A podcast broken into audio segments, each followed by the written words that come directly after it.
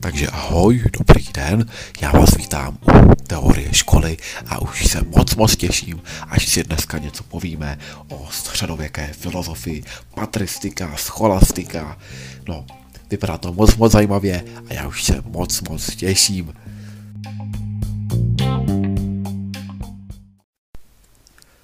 Takže ano, máte pravdu. Středověká filozofie se opravdu dělí na patristiku a scholastiku. No a co vůbec znamenají tady ty dva složité pojmy?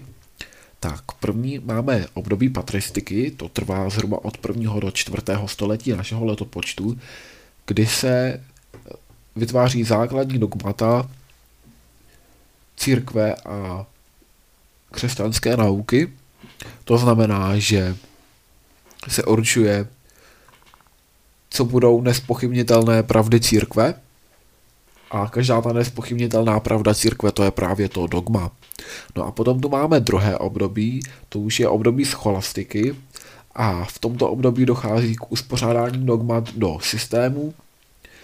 Můžete se zde setkat s lidmi, kteří jsou apologetici, ale můžou to být i heretici. Apologeti, apologeti a, které vydávají různé apologetiky, a apologie, jsou lidé, který, kte, kteří chrání ty dogmata vytvořená a, a chrání ty pravdy církve, a proti nim stojí heretici, kteří dogmata napadají a odmítají a tyto pravdy. No a kdybychom se podívali na tu patristiku, tak takovým významným filozofem byl Aurelius Augustinus, později také známý jako svatý Augustín, který žil zhruba od roku tři sta padesát devět do roku čtyři sta třicet našeho letopočtu. Prvních třicet tři let svého života nebyl žádným svatým, docela si užíval, dokonce později, když už hledal nějaké duchovní naplnění, tak ho nacházel v té době populární manichejské sektě, ale později se tedy nechal pokřtít a vydává mnoho děl. Mezi ně patří například Civitas Dei, De Trinitate Dei, což se překládá do češtiny jako O obci boží, kde v tomto díle nastínuje existenci dvou obcí, obci boží neboli Civitas Dei a obci pozemské neboli Civitas terrena. No a tyto dvě obce ve skutečnosti nemají reprezentovat například nějaký stát nebo církev, ale jednoduše společenství, které uh, žije světským způsobem života a potom tím, řekněme, téměř božským způsobem života. To znamená vzájemné podporování se a odproštění se od světských zájmů. Další dílo je dílo o trojici, jmenuje se opravdu o trojici, latinsky De Trinitate, a svatý Augustin se snažil pochopit, jak funguje učení o trojici, neboli o Bohu Otci, Synu a Duchu Svatém. Pojí se s ním taková příhoda, kdy u moře potkal chlapce, který si vytvořil jezírko a přeléval do něj vodu z moře. A Augustin se tomu směje a říká, že mu bude trvat ještě hodně dlouho, až tam přelije všechnu tu vodu. A ten chlapec mu na to odpoví, že dříve on přelije do toho jezírka celé moře, než pochopí pravdu o svaté trojici. No a dalším dílem je dílo o svobodné vůli, neboli latinsky De libero arbitrio, kde věří v predestinaci, to znamená, že se domnívá, že každý z nás je předurčen, předurčen k tomu, co má konat, a sám nemá žádnou svobodnou vůli. Kromě problematiky svobodné vůle se věnuje i problematice času. Občas ještě v této době naraz, narazíme na cyklické pojímání času, to znamená to, co bylo populární v dřívějších kulturách, jakože jaro, léto, podzim, zima a pořád se to opakuje. On zavádí lineární pojímání času, to znamená, že byl, byla někde nějaká událost a od té doby to jde pořád jedním směrem a směřuje to až k druhému příchodu Ježíše Krista. Snaží se také podat tři důkazy boží existence. Prvním důkazem je důkaz, kdy se táže světa. Táže se světa, zdali není náhodou ten svět dokonalý, a když zkoumá, jak je ten svět dokonalý, čím to, že je tak dokonalý. Ale na druhou stranu je známý i citát věř, abys poznával, to znamená, že člověk by měl první věřit a teprve s vírou poznávat, nikoli naopak. A během toho tázání se světa, jak to, že je tak složitý a dokonalý, často dochází k otázce, kdo jej tedy vytvořil. Dalším důkazem a druhým důkazem boží existence je hledání v sobě. To, jak je možné, že jsme tak složití, tak komplikovaní, že nejsme pouze nějaký soubor hadíček, jak se domnívá svatý Augustín. A ptá se tedy, jak je to možné. A třetí důkaz boží existence je takzvaná iluminace, neboli předloženo jako osvícení, kde on se domnívá, že občas může dojít k nějaké velmi nepravděpodobné souhře náhod, kdy člověku nějak nepříliš logicky v, v, v úvozovkách předsvakne a začne se najednou domnívat, že to vše nemůže být pouze náhoda.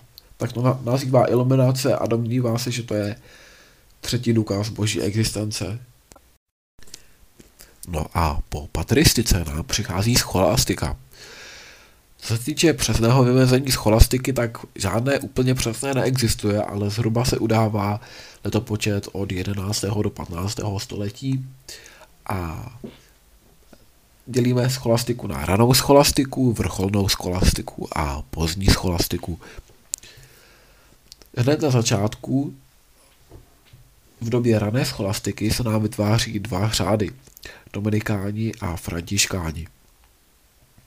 Zatímco františkáni hlásají návrat chudobě, lásce k bližním i k přírodě, a takovým zakladatelem je svatý František z Asízy, tak naopak dominikáni více než návrat k chudobě a původním zvykům se snaží o školení, o kázání, a proto také se dostávají v této době hodně do popředí.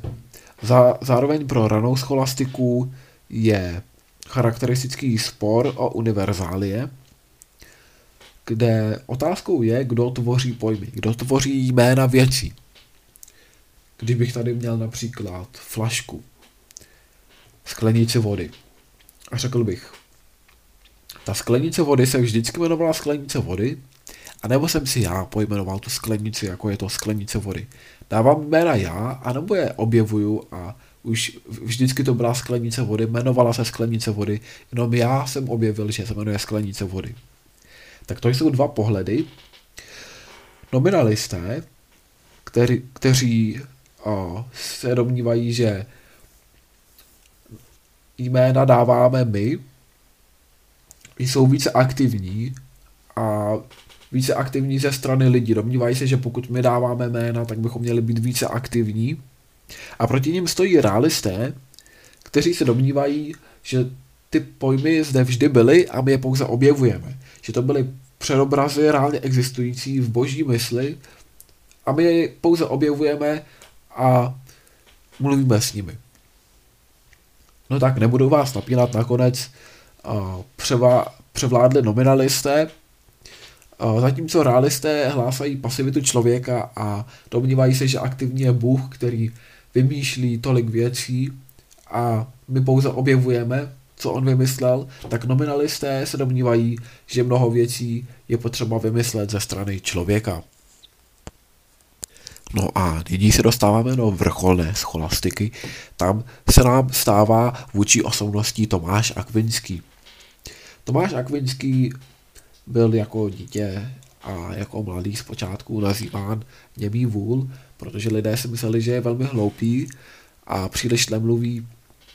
On opravdu se příliš hlasitě neprojevoval a přestože byl takto němý, tak byl velké postavy. No ale později se ukázalo, že je velmi chytrý a stal se jedním z hlavních středověkých myslitelů. Hlavní myšlenkou Tomáše Akvinského je snaha o smíření rozumu a víry. Tento filozofický směr započatý Tomášem Akvinským se nazývá tomismus, později se vyvinula i ona nazývaná novotomismus, to je tomismus, který o, máme dneska, který se snaží především o smíření evoluční teorie a křesťanství. Co se týče ale samot, dílo samotného Tomáše Akvinského, tak má jedno takové velmi stěžejní a to je suma teologická. A suma teologická se snaží přednést argumenty obhajující křesťanství. Sám přináší pět takových důkazů boží existence, podobně jako Aurelius Augustus přinesl tři důkazy boží existence, tak on přináší pět. Prvním z nich je důkaz uspořádání věcí, neboli účelnost. A tedy, že každá věc má nějaký účel a nějaký cíl a někam směřuje. A Bůh je onen cíl a onen směr, to, kam směřují všechny věci, tak to je Bůh. Další důkaz je důkaz pohybu, kde si Tomáš Akvinský všímá, že všechno vzniká z nějaké příčiny a muselo být něco na počátku, co rozpohybovalo všechno, všechny další věci. A tady to rozpohybování nazývá prvotní hybatel. Ně, někdo, kdo všechno započne, tak to je ten prvotní hybatel a ten nám dává důkaz a hledá tedy důkaz pohybu. Třetím důkazem boží existence je účinná příčina, že vše se děje tedy z nějaké příčiny a následku. Dalším a, důkazem je, je otázka, a, zdali vše, co se děje, je opravdu náhoda, anebo jestli se to děje z nějaké příčiny. Zdali všechno, co děláme, se děje jen napří, uh, z důvodu nějaké náhodné akce a reakce, a nebo jestli to má nějaké hlubší příčiny.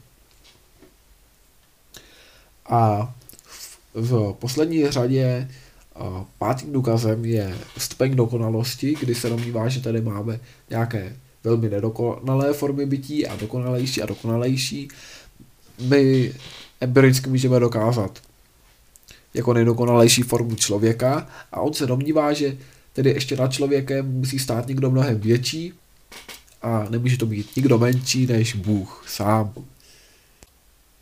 Od Tomáše Akvinského se přesuneme do pozdní scholastiky. Tam je vůdčí osobností William z Ockhamu, neboli William Ockham. Ten se zasloužil o oddělení církve a státu, oddělení víry a vědy, mnoho věcí oddělil a sám je známý Ockhamovou přitvou, což je princip, kde co jde udělat jednoduše, mělo by jít udělat jednoduše. Existuje několik vysvětlení o Ockhamovy přitvy a samotná Ockhamova teorie má do dneška jak příznivce, tak i odpůrce, například Karl Popper se domníval, že pokud používáme Ockhamovu břitvu, tak ztrácíme některé podpůrné argumenty pro novou definici. No a tím nám tedy končí středověká filozofie a začne novověká filozofie. Já už se na vás moc moc těším v příští epizodě a ahoj zatím.